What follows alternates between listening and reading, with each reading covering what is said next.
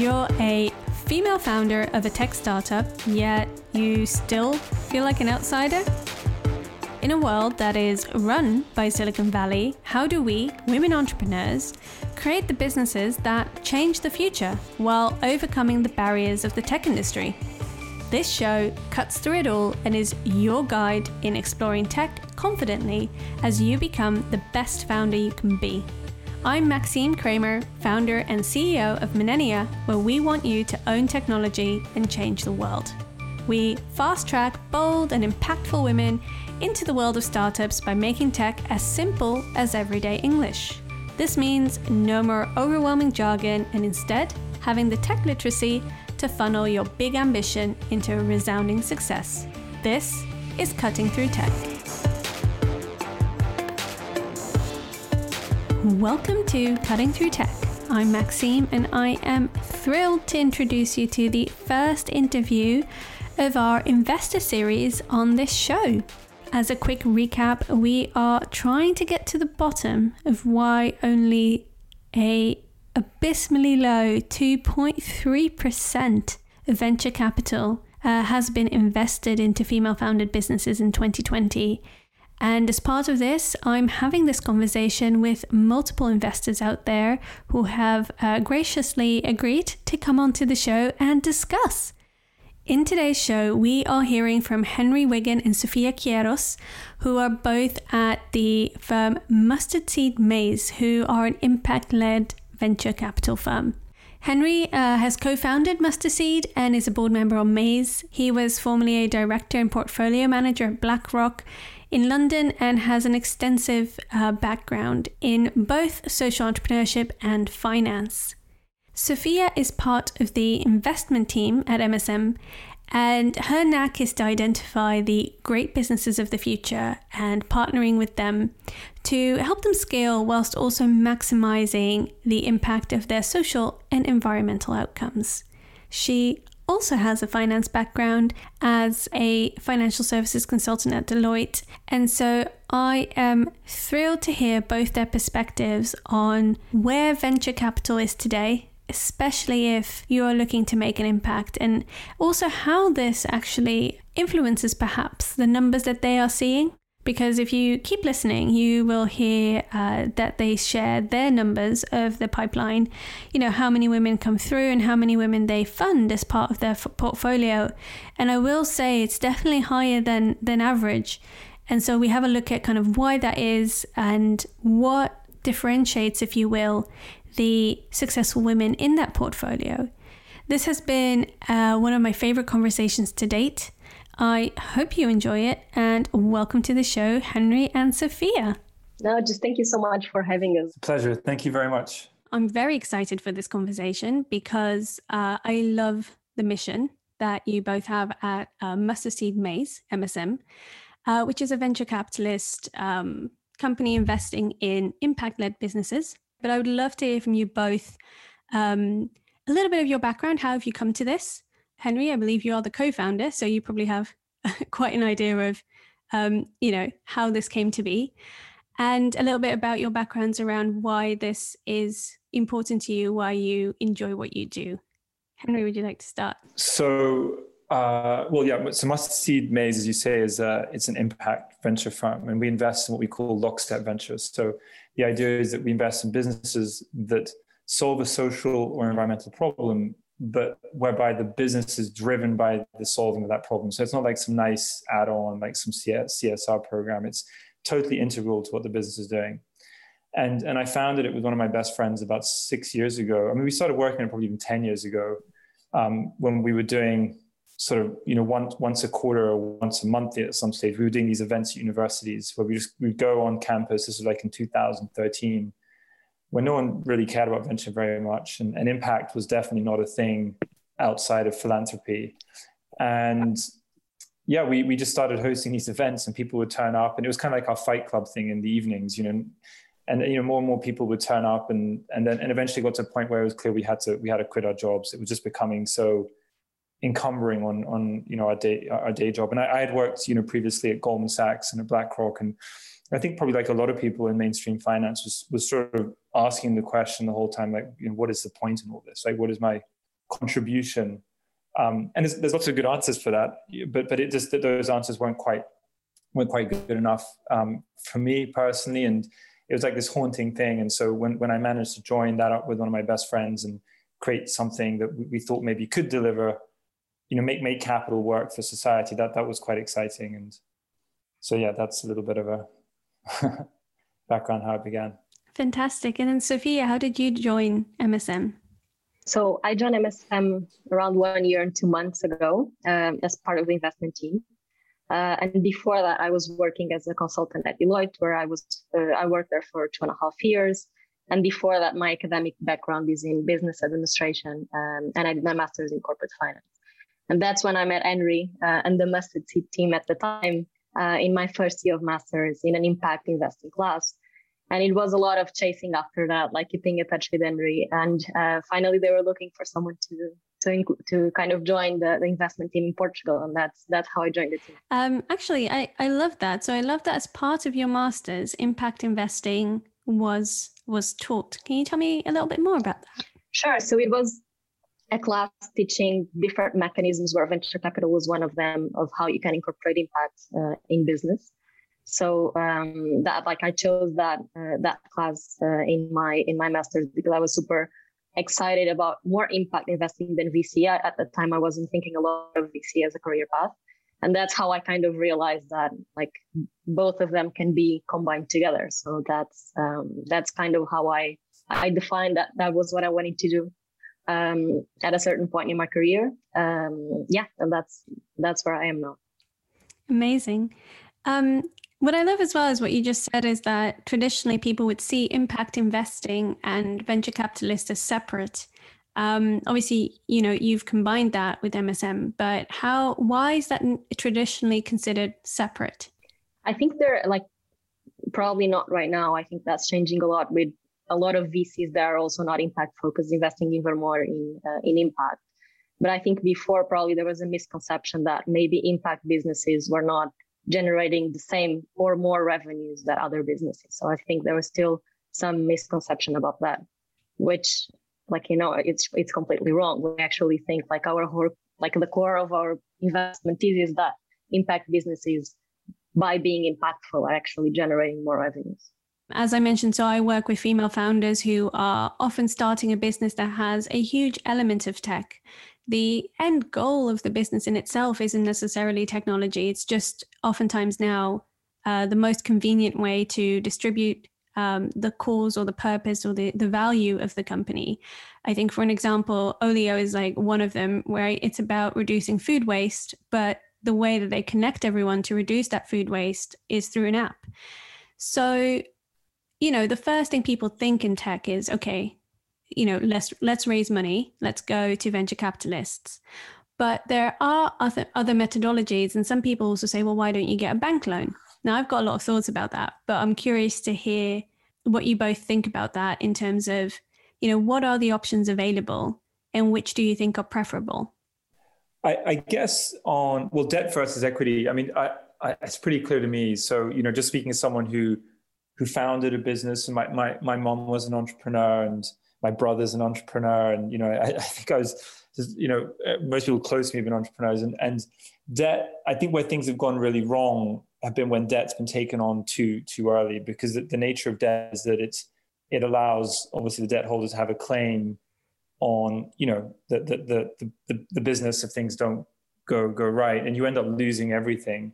Um, and you end up ruining your credit record as well afterwards. And you kind of debt sort of it's such a risky end of you know of, of the spectrum is is I think quite sort of dangerous. Whereas equity, I mean, it's not that you, you can't take equity seriously and that you know you, you someone gives you money and then you may lose that money, but that their claim on you is is that like it's kind of well I lost the money and that's it. They can't make any further claims on your assets or on your future or in any way. I mean, you can't probably go back to that investor for money.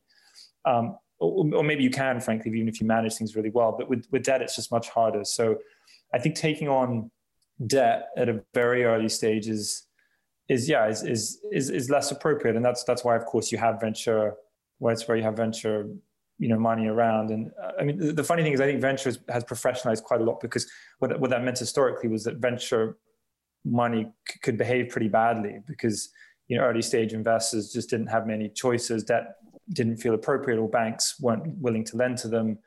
Um, and so you you know you do sometimes hear some pretty you know not so pleasant stories about how you know how people have been tr- treated by venture money. What stage uh, would you say your portfolio is mainly comprised of? Is it early seed, seed, or is it Series A and beyond? So we invest in pre-seed and seed. That's that's our sweet spot. Um, and then we can follow on um, until Series A, but the sweet spot of initial tickets is in pre-seed and seed. I love that because I think that's exactly where a lot of people struggle, and especially if there is a um, a social good element to um, to their business model, like you say, there is this misbelief or you know this idea around that might hurt the bottom line in terms of revenue. So I've noticed that that is then quite hard for people to get that seed funding. So um, that that sounds great. So how many people on average apply for funding? You would say um, at your uh, at your firm on a yearly basis, if that's something you can share? I mean, it's difficult to apply for because we have different sources of, um, you know, of pipeline. But I would say, and you correct me if I'm wrong, but I would say mm-hmm. that we see probably around like a hundred ventures per month. I would say so. Like yearly, I would say that we see probably mm-hmm. around or more than a thousand companies, yeah. and this includes people applying to us, like our screening efforts, inbound, both inbound and outbound. Um, so I would say it should range around a 1000 mm-hmm. of which we are currently making a bit more than one investment per month. So I would say that the success fee, let's call it like that, should range around like 1%. And that, that's, that's, that's kind of the, that's, that's, those are ventures that fit with our mandate in some way or another. There's, there are all sorts of crazy things we get in our inboxes that aren't relevant. If you include that in the numbers, it's up in the thousands um, you know, I, I, you know, I think Sophia will have the same, and others on the team have the same. But you know, I get, you know, five, five to ten ventures a day in my inbox mm-hmm. uh, between my inbox and LinkedIn and, and, various other sources. And so, but there's, there's a lot obviously that just isn't isn't relevant, and we wouldn't mm-hmm. tag to to look at.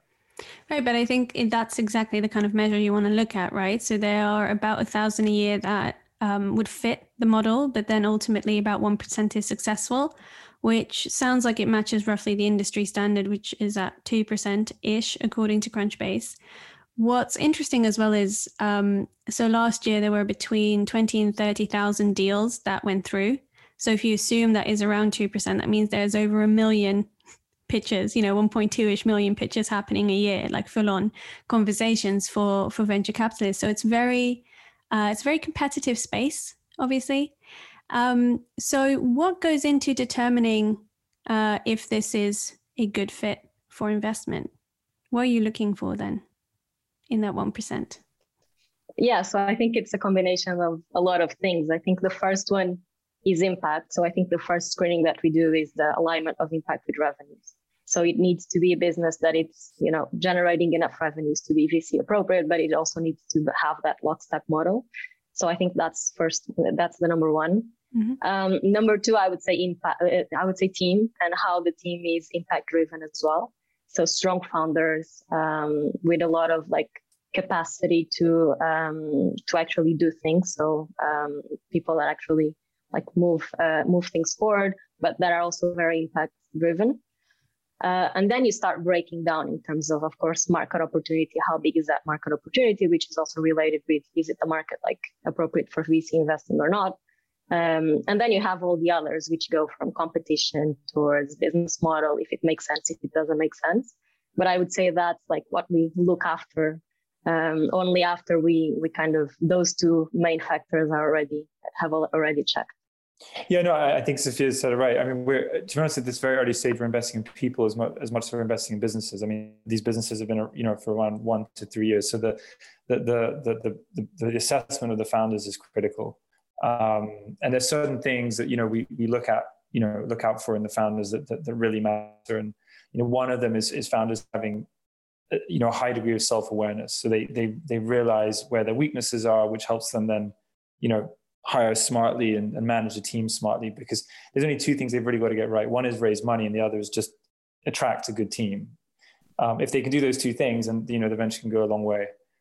Um, so yeah, the, the, the, people component is massive, and and, and then the vision, uh, the big problem, big social problem, is is also important for us. I'd love to expand on that a little bit because I do think that there are types of models and types of industries that work particularly well. Um, because ultimately, if you um, look at kind of the Silicon Valley VC investing concept, it's the idea of more money makes more money. So if we invest this in you, you can go and get, you know, even a larger market base and increase customer lifetime value, so on, and generate, you know, ultimately there should be a great return on investment. Um, and there are certain times when that that is really apparent in a business and other times when it isn't even if it you know is early stage. So how what details are important to you at that level? What do you feel for example is not a good fit for venture capital? Yes. So i think the first so i think there are two components to that one impact one which is related to impact and one that it's related to the market so i think we are looking for a big um, impact opportunity so it needs to be a problem that a lot of people are feeling um, and the second one is the size mm-hmm. of the mm-hmm. market, as I mentioned before. So it needs to be uh, a market that it's like a billion dollar market, um, a problem that a lot of people mm-hmm. are feeling. Uh, and it needs to be a business model that it's scalable. So I think that's like those are the main three things in terms of market overview that we look at. And I would say that that is definitely the foundation. Um, I mean, you've obviously added the the impact aspect to it.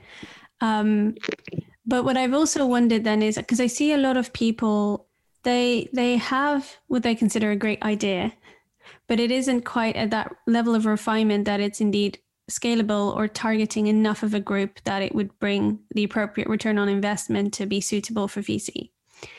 And what would you say to them then? Like what what next for them? Like what are their other options?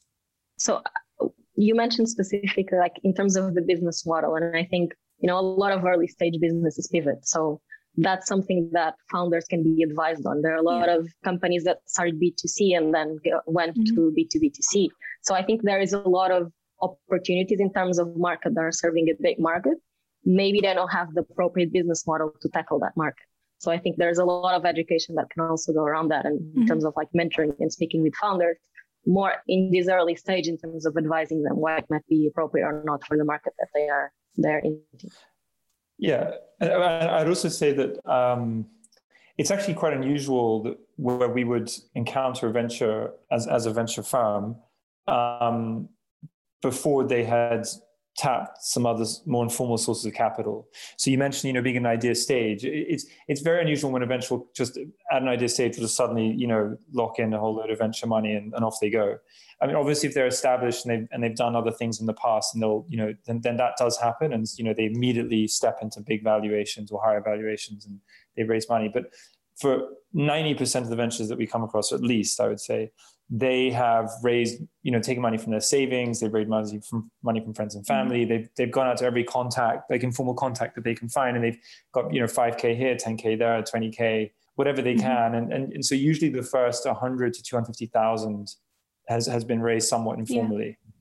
Yeah. And and you know that's so that, and that's a well trodden mm-hmm. path. You know, for the first year or two, that's what a lot of ventures will do. And we'll, we'll we'll very rarely see the venture at the day of incorporation. We'll typically see them a couple of years after they've incorporated, when they've built up some proof points and they've shown that they can raise money from informal networks, and you know they're willing to put some of their own money or their own savings in if they have any, and also just where the opportunity cost of not having a you know a formal mm-hmm. job mm-hmm. for two years, where they're not probably earning much at all, because that, that requires a lot of grit and commitment too.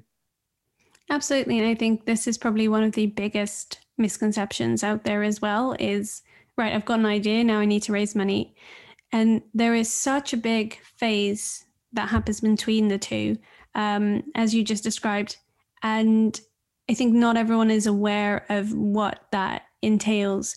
There are a lot of incubators and accelerators and so on. Um, but still, I've often come across because uh, I, I coach various people through various programs, and what I hear a lot is, you know, oh, okay, we're completing the program. I've got like, you know, something very basic, like some kind of minimum viable product out there. Now my job is to start raising funds, right?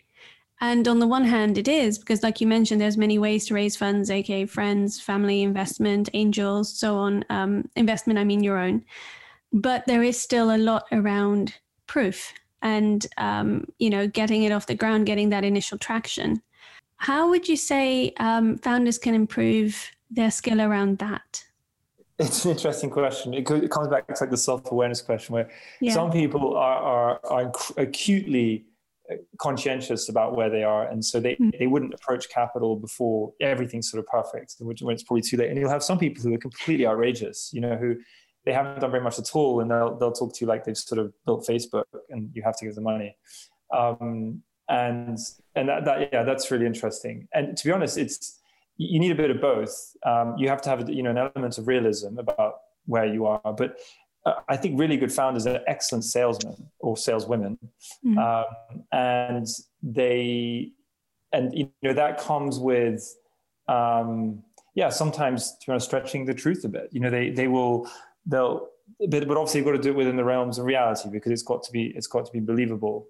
Uh, and, and so, you know, sometimes we find ourselves having very uncomfortable conversations with founders because we're just kind of going, well, this is this is nonsense. But sometimes we're a little bit uncomfortable. We're like, well, but actually, wow, that this this person's a really great salesperson, and if they can do this with us, they can probably raise a bunch of money from other people. And, and half of success in venture is just raising money. Um, of course, it has to be backed up with substance. But if you can't get the capital together, you you just aren't going to build you know these these businesses because the nature of these businesses in the early years they are not going concerns. They they're, they're all about the jam tomorrow, so they're they're always having to be funded. I agree with Andre. I think you see a lot of like founders that previous that were founders before, um, so senior founders raising way earlier than others. So I think there are a lot of implications here. Like in terms of if the market is growing, probably you will raise without having a lot of revenues we actually have a pretty good example mm-hmm. of that in our portfolio. Um, so I think there's a lot of things like coming at play, um, like when the founders should be raising or not. But I, I think this is something also you also learn while you're having mm-hmm. conversations with funds and like hearing their feedback. Like this is too early for us. We are. What are we looking for until mm-hmm. like our next catch up? Should it be traction? What should it be? So I think like the more conversations we have with funds, we also know what you like where you are positioned, how and how these funds are are looking to you. Yeah. I think the truth is that I think if the founders are, are deeply unaware of where they are, then it does beg a question because the, the nature again of, of, of creating something innovative is that there's an element of opportunism in it, right? You're filling a gap. And so these people should be by nature somewhat opportunistic. And, and, and that means that they should be able to recognize opportunities. And, and and, and so in the same vein they should know when they need to kind of launch when they when they're going to jump in and talk with venture. They should have a pretty good sense for that. They should to work it out um, you know and they'll triangulate from various conversations they're having. They'll get pushed back here but there'll be someone receptive there. And they'll, and they'll kind of you know they'll they'll weasel their way through you know they'll they'll, they'll get there.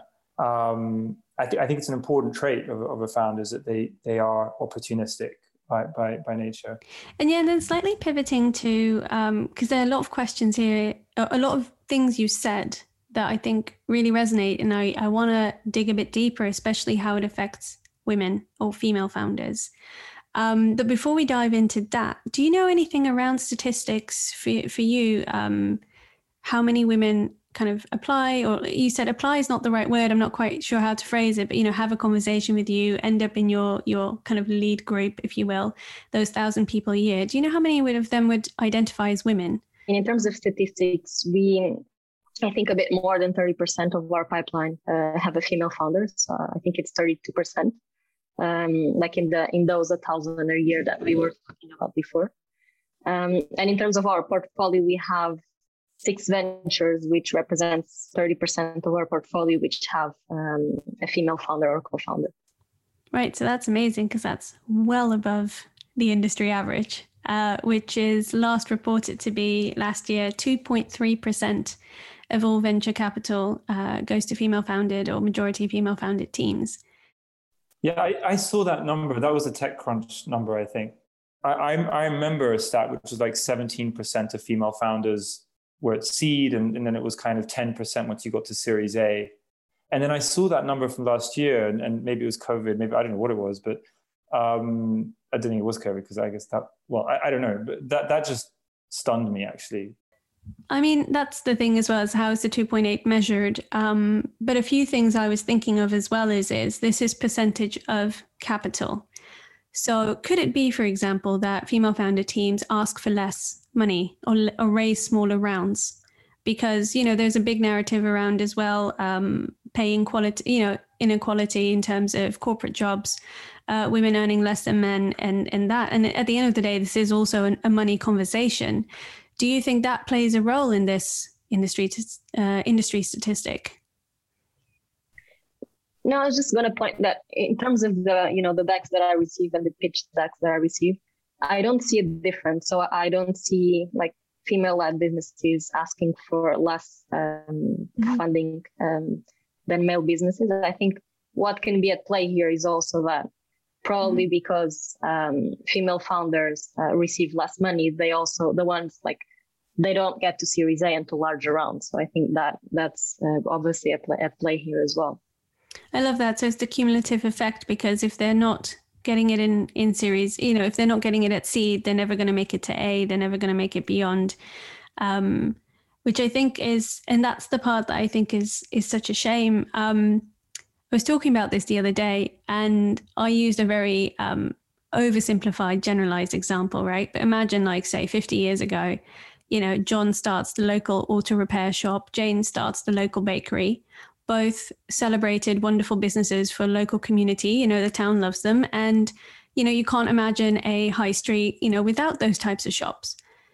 But then if you bring that back to today um, with kind of the more intangible businesses, especially if you're thinking tech, um, I don't know what the equivalent of the bakery is, but given that, you know, in this case, the female person doesn't have access to the funds to to create those companies or those businesses and grow them and scale them, you're missing out on something really vital in the community. And I'm, I'm wondering what that's going to look like 10 years from now. Um, that said, you know, for you guys, it sounds like it's very consistent. If about a third of the applicants are, are you know, female founded, and about a third of your portfolio, I mean, that's that's beauty that matches up beautifully in your funnel. Um, but where do you see that going in in the long term?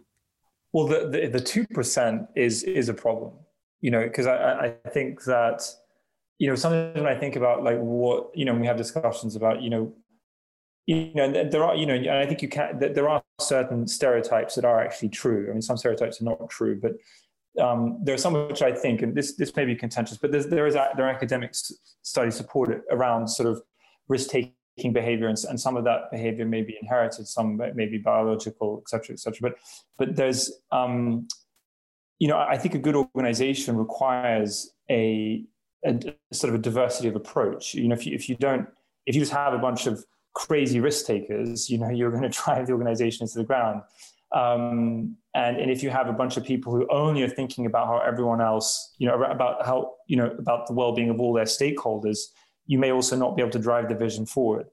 Um, and I'm not, you know, and so I think that that that two percent is a serious problem, and that you will will will will just end up in a with in a probably a suboptimal the outcome of a suboptimal set of decisions. You know, we'll just end up. And, and the, then the tragedy probably will be will, will, will be that we won't know what it would have looked like otherwise. We'll just be like, well, this is just how things are, but it probably could have been a lot better. And that there is a lot of academic work on, you know, why, um, you know, that there, you know, the, you know, this complementarity of types of stereotypes, and that that that that divide of stereotypes, which is often ascribed between you know men and women, um, you know, to the extent it exists or doesn't exist, but but if it does exist, it's still you know that there is a there is a complementarity that should be you know made use of, and, and obviously is not being made use of in this case. If that if that's really you know how things are going to end up, you know, the two percent that's just doesn't make sense. There are a lot of female founders also like pre, like building products for women which so i feel that you also have like a huge gap there. If you like if you start having not having people um, you know producing uh, products for women um, there's like a huge like economic opportunity that you're also losing there. So i just i just wanted to add that. No that's great because i think that's one of the big questions. And you know in that oversimplified example that i gave right you know the businesses kind of in the, that case um, are helpful to anyone but you see, indeed, a lot of female founders do focus as well um, on businesses for women, or that at least impact the bottom line for women quite significantly. And, you know, time and again, they say women, you know, buy more. Like in terms of buying decision and buying power, a lot of it lies with women in the Western world, at least. And so it's a huge opportunity. Yet still, um, very often the feedback is that um, predominantly male venture firms don't see the um, opportunity, the true opportunity of a particular venture necessarily when it's focused for um, a female audience. That said, I've heard anecdotally from female founders as well that they've gone to kind of more modern VCs now that that do have a mixed team or at least an all-female team. Some of them, you know, focus or specialize in that. Yet they're finding similar responses. Um, so I find that really interesting too. So, you know, it might just not be the bias of the team choosing to invest. It could be something else as well. Do you have any thoughts on that? that's, a, that's a great one. Uh, it reminds me of there was a a joke in my old place used to work, which is around the um, there's this boardroom at BP, and you know have all of these heavyweight kind of directors, and they're, they're all talking about very serious subjects like you know where they're going to drill their next deep wells and where they're going to spend the next few billions of capex, like big big research topics. And then they get to the any other business at the end, and you know, and everyone's kind of motioning through things. They don't really have too much to say. And at the end, they get to um, the important uh, issue of where they're going to put the company billiard table, and everyone has an opinion because everyone sort of has has sort of had some kind of experience at the billiard table, and and and it, but it doesn't make anyone's opinion any more valid than the other. And I, I think it's flawed actually to think that you know somehow women will know more about um, uh, you know, for example, female consumer products. I mean, they, they will have an experience of using it, but it'd be a bit like it's not it's not like um, you know, in, in the world of venture, you know, one, one would, you would have to presuppose that every time someone made a really successful venture investment, the person who made that investment knew a lot about that area or they had an intimate experience with it. And if I think, for example, even of, you know, there's some famous examples like with JP at Northzone when he invested in Spotify, right? He, he hadn't, he knew nothing about the music business. And every single one of his partners thought he was mad when he kept on betting, you know, making the same bet. Um, and so there's something about his framework, or there's some other things that he was using as reference points that allowed him to come up with the correct framework to make the correct decision in, in the face of a lot of adversity. Um, so that's maybe a slightly contentious point, but it's it's. Um, I think we you know we love the the idea that we can we can with enough research and enough you know cross checking we can all form opinions on, on various different topic areas. We don't have to have an intimate consumption experience of something to to be an expert on it. See, I love that because I think that's something that um, maybe perhaps uh, people haven't thought about, right? They they naturally or instinctively think, oh, I will do better if I pitch to a board of women or majority women or something like that.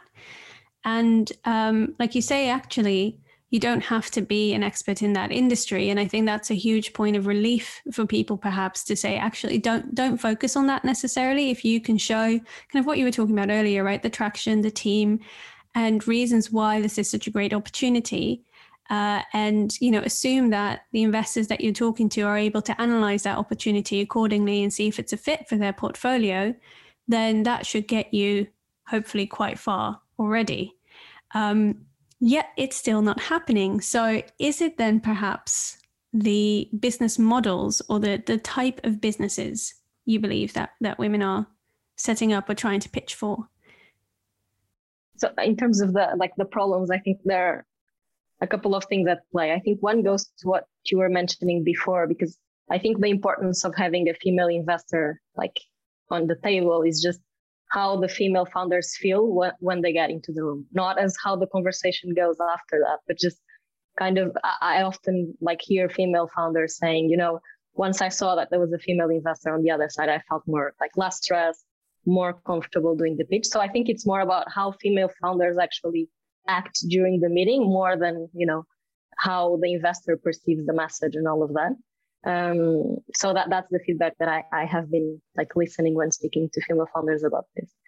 Um, I think that there's also like a, a top of the funnel pro- problem. So I think like female founders lack the networks that probably male founders have and what I was quite surprised because I was like speaking with some female founders and they meant they mentioned that it is a personality trait of women that they learn more by doing. So because they lack these networks, they lack the training and the mentoring that probably male founders have. So even if it's not a fit for your company, I think just, you know, speaking with founders and having that like training and mentoring will like help female founders to uh, to be better prepared. So I think those two are uh, like I think those mm. two are, are issues. I, I, I would also add that I, I wouldn't say, you know, are the 30% that we see in our funnel, I'd love to say that's because we're doing a great job of, you know, creating a, a broad funnel. Uh, I'd love to say that. But I think there's more at play than that. I, I think there's something about the nature of, of what we do, impact venture, that is attracting more female founders. And I think that that maybe tells us something around why that you know that number that two percent is so low, and you know it's it's a bit of a thorny. It, it, I mean, it's difficult to unpick, but um, I, I, have read you know you know I, I, Angela Duckworth wrote this great book on on called Grit, which is around um, you know how you can determine success and you know ex ante determine success, and one of the the best things to measure isn't an SAT score or, or a test, or but it's actually if you can measure grit, then you can kind of predict success. And and, and in that, she she makes some interesting observations around um, how how women connect more with purpose, funny enough, than than, than men do. Um, and, it, and it might be just a lot of venture just feels pretty meaningless to to, to or isn't isn't isn't providing a, a sufficient incentive. You know, there's there's the pure monetary incentive of course, for a lot of people, which is sufficient. But I think an impact you get more than that. You have the monetary incentive, but you also have the sense that you are you're building something that really matters for the community, it matters for society. And, and I think that maybe ties in with one of the stereotypes of, of, of women that women are perhaps more likely to think about all the stakeholders in an organization than perhaps you know that that that male founder that is is, is just going to relentlessly go after vision at the expense of all those relationships um, and hence need for sort of complementarity, complementarity to the two. And so, so there may, I, I, there's something in that 30% that I don't, I don't think it'd be fair to say it's just because we're doing a good job with the funnel. I think there's this, that, that's telling us something about, you know, incentives and, and the sort of thing that, to, you know, maybe explain that divide somewhat. That was also one of my questions. And, and one of the things I've been trying to get information on and have failed so far is what the top of the funnel looks like globally. Because if 2% of people applying are women and or female founded businesses and 2% are getting it, then, you know, you would think that makes somewhat sense and it is a top of the funnel issue. Mm. Um, I don't know uh, is, is the answer right now, but I think there is something in that. And I think that's why I tend to ask the question around the type of business because um, there is something about uh, social impact that I've I've seen come up very often when I talk to female founders, even if it's a component of an otherwise very you know great business model value you know revenue producing type of business model which again you guys talk a lot about that that lockstep which is great. Um, but you would think that a, a common trait amongst founders is visionary right like being visionaries and, and being purpose driven and so it's interesting that that you mentioned that you believe venture doesn't could potentially not hold a sense of purpose. Um, could you expand on that? Yeah, I mean, you, you know, that there are we see countless. Uh, I mean, that's why we're in impact. I mean, there are countless, uh, uh, you know, submissions that we get around building various kind of advertising widgets, or you know, someone's going to create the next sort of, I don't know, Big Brother application for how you can you know keep an eye on everyone in a city or you know that there are all sorts of things that are you know potentially very big and potentially very lucrative but we just don't get at all excited about.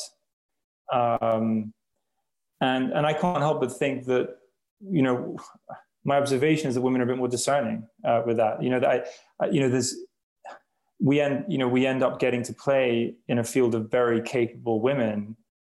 Um, and it's not to say they're not they're not outside you know the, the realm of impact. Of course there are some very capable and brilliant founders outside the world of impact but i just i just feel like there's we, we have no trouble finding great female founders. Um, we've never made any great effort to find them either. You know they've just you know uh, uh, we, we have in the last couple of years started to tag female founders because we think it's an interesting stat to to keep an eye on. And obviously, there's a lot of work going on in the space, and we want to make sure that we're you know on top of our game, and we, the funnel is being managed as it should be. But you know, from day one, we've been backing female founders, and um, and uh, and you know, we, we we've always had between thirty to forty percent, you know, share of, of, of female founders, and, and I think that's because of you know just we're, we're playing in this this deep pool of impact. Sophia, what you said earlier about what you think contributes to those numbers really filled me with excitement because I feel like those are things we can do something about, right? A, the way that people feel when they enter the room. Um, and I think if if um, firms want to make a difference in this 2%, which is a question in itself, I don't know if every firm wants to, um, you know, setting up the right environment will be a great beneficial factor. And then also networks. So, how do people hear about uh, MSM? Like, how do you know that people come into your funnel? A lot of different different things. So I think one is like putting our brand out there, uh, so people know that we are an impact VC firm. Uh, investors, other VC funds that refer companies to us already have that in mind. So it's uh, the ventures that we get already screened towards impact. Um, so I think that's a big play, and also like our outbound efforts as well. So in terms of how we source for companies um, and how what like where we look for uh, for founders is also um, is also important. So we look a lot like and just in that in those networks uh, there are a lot of female founders. So for example, we have a lot of networks with female angel investors that refer a lot of female founders. Because we have a certain percentage of portfolio companies that are female led, they also refer other female founders to us um, there's like we are very engaged with uh, you know communities demo days um, that are focused on female founders. So i think the whole like network around us um, have has a lot of female founders. So i think that's how we have um, we have we have been finding them. Um, and the other thing i think i think it's accessibility. So um, you know if, if a female founder or any founder at all goes to our website our linkedin like we have our emails there. So we are quite accessible. It's not like you need to be in a specific uh, you know network to be able to have a, a meeting with one of us. So i think being you know accessible to uh, to everybody to diverse founders is also important. I love that because ultimately that means that you know there are ways to to start shifting that number um, because the networks are there. It's just a matter of i think flexing the muscle of networking, which is a whole topic in and of itself because there are different forms of networking, some that suit certain people much better than others. And I think people have a very cringe idea of networking where you say what you do and you you kind of try and sell or you you know try and immediately get to a bottom line of of whatever that might be uh, which doesn't have to be the case um, but the just the connections are there and um, from the sounds of it you know you encourage people to to reach out and to like you said as well practice makes perfect. A lot of people learn by doing specifically women. Um, and by doing that going through the process going through the motion i think it's a great way of um, testing you know uh, kind of talking back to what we were saying where are you on that journey? You know get, building that self-awareness of where you are where you might be what pivoting might even look like if if at the moment it isn't a good match and, and what that can look like. So again, I think that's hugely exciting. Um, and one of the reasons I really wanted to talk about this because I've seen year after year so many reports on this figure being low, right? Whatever percent it is, it is not high. and that's the end of the article. I'm like, but why? Like, there must be something that we can collectively do to at least move the needle slowly but surely. I think that Sophia raises a really important point, which is around the networks. I think earlier we talked about the absence of networks, and and th- there is a bit of a sort of a legacy effect. So, and you see this in the whole startup world generally. So, for example, um, it's no coincidence that California continues to be the center of sort of of startups because they you know in the 80s 90s you know they had a few a number of unicorns which then spawned other unicorns as people who left those businesses that went on to build other businesses. And people from like so Google went on to build other businesses. And you had the people from, well, it began early with IBM and Xerox and Google. And, and there's a whole legacy from that. And so, and they carry on working in California. And it took a long time for that to pollinate into Europe. And now you have a number of unicorns in Europe. And we, we see today, you'll see people, you know, going back to Spotify, you see people who worked in the early days at Spotify who are now building their own businesses. But in the same vein, there were no women or very few women in the world of venture 20 years ago. I mean, just really, I think, um, not that I was in it, but I, I, I don't think that there were many at, at all. And, um, but, you know, every time we see another female founder building a unicorn, you spawn another network, I think, of sort of, you know, female, you know, accessible culture. Um, and and so it'll take a while, you know. But it wouldn't surprise me. And there's so much work happening today on this. So I, you know, I think I think we're that's we're ready going to we should see that start to move. I hope. So yeah, I, but I think the networks are encouraging in that sense, and you know, seeing the likes of some of our female-led businesses grow, I, I find encouraging because I, I'm I'm sure we'll see other women build businesses on the back of that. That sheds a lot of positivity into what could be conceived as a future of doom and gloom. Um, and like you say, there's a lot being being done about this currently, and it's something I care a lot about as well. So you know, my sub focus is is tech within that, right? But it is also about connecting uh, female founders in tech. Existing, you know, we I, we do a monthly roundtable where we get you know very small networking group, four or five women together to talk about that to kind of grow that kind of network. And um, I love the analogy that you draw with that's happened in the past. So I think if you keep doing it, it you know the results will come. There's a lead and the lag indicator in this case. So hopefully numbers should be shifting soon uh, into into a better trend. So on that note, right, you've you've mentioned quite a few things that uh, founders can do that are very important. Whether it's you know being more self aware of where you are, building strong networks, uh, going into pitches with the right mindset. What are some of the things that you have done. We usually ask uh, guests on the show kind of three skills without which you wouldn't be where you are today. Um, and I'd love to hear from both of you because you've had such you know interesting careers. You have such impact on the uh, the businesses of the future. How did that come to be?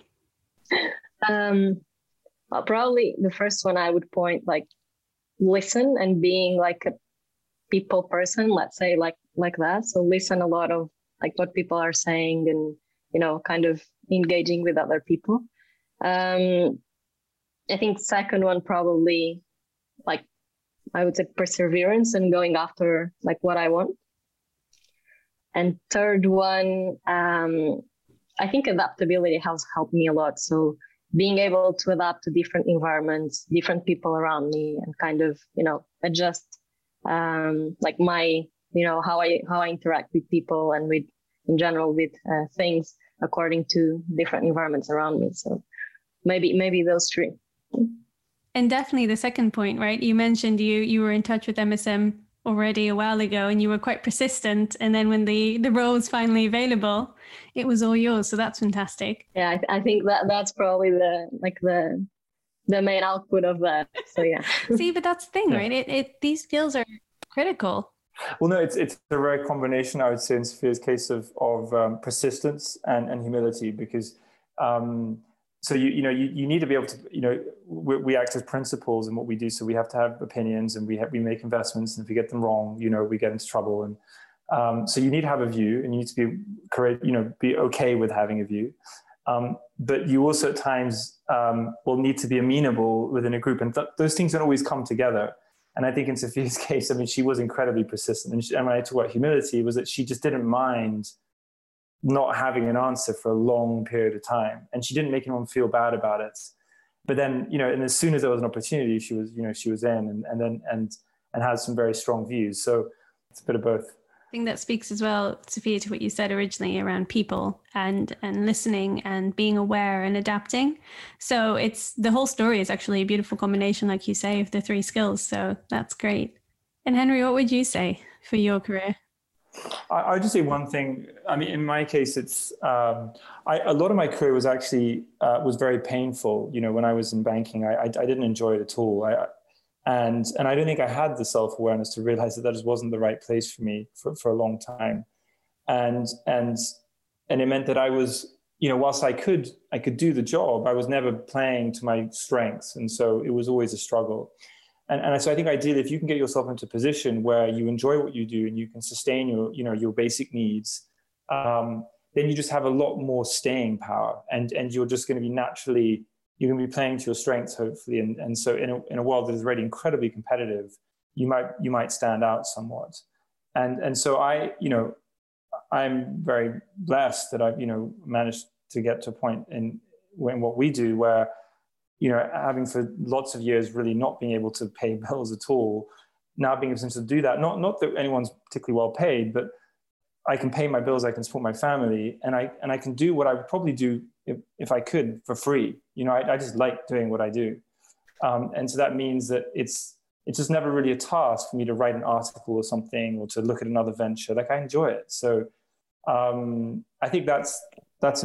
I mean, I know that's hard to to get to that point, but um, that does help you do do better. I think if if you can get to that point. It is kind of what you say. You might not get there straight away, but if you have a good sense of what works for you and what doesn't, over time you can get there.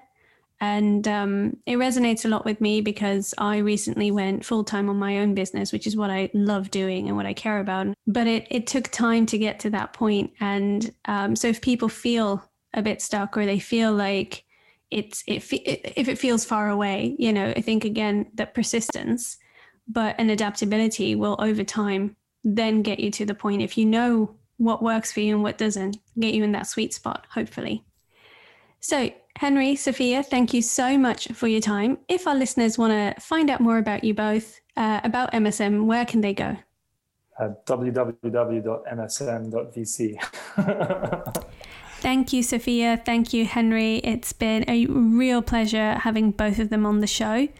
And I hope that was uh, eye opening and inspirational to you because you know, I think a lot of um, a lot of people listening to this show. I don't know if you yourself fall into that category, but um, they are at that pre-seed stage, and I think it's really interesting to see kind of when are you ready, when's the right time to raise capital. I've noticed this is actually a recurring theme in some of the conversations I've been having, as you'll you know as you'll hear um, throughout the rest of these series, and also ultimately how network you know plays a a real big factor.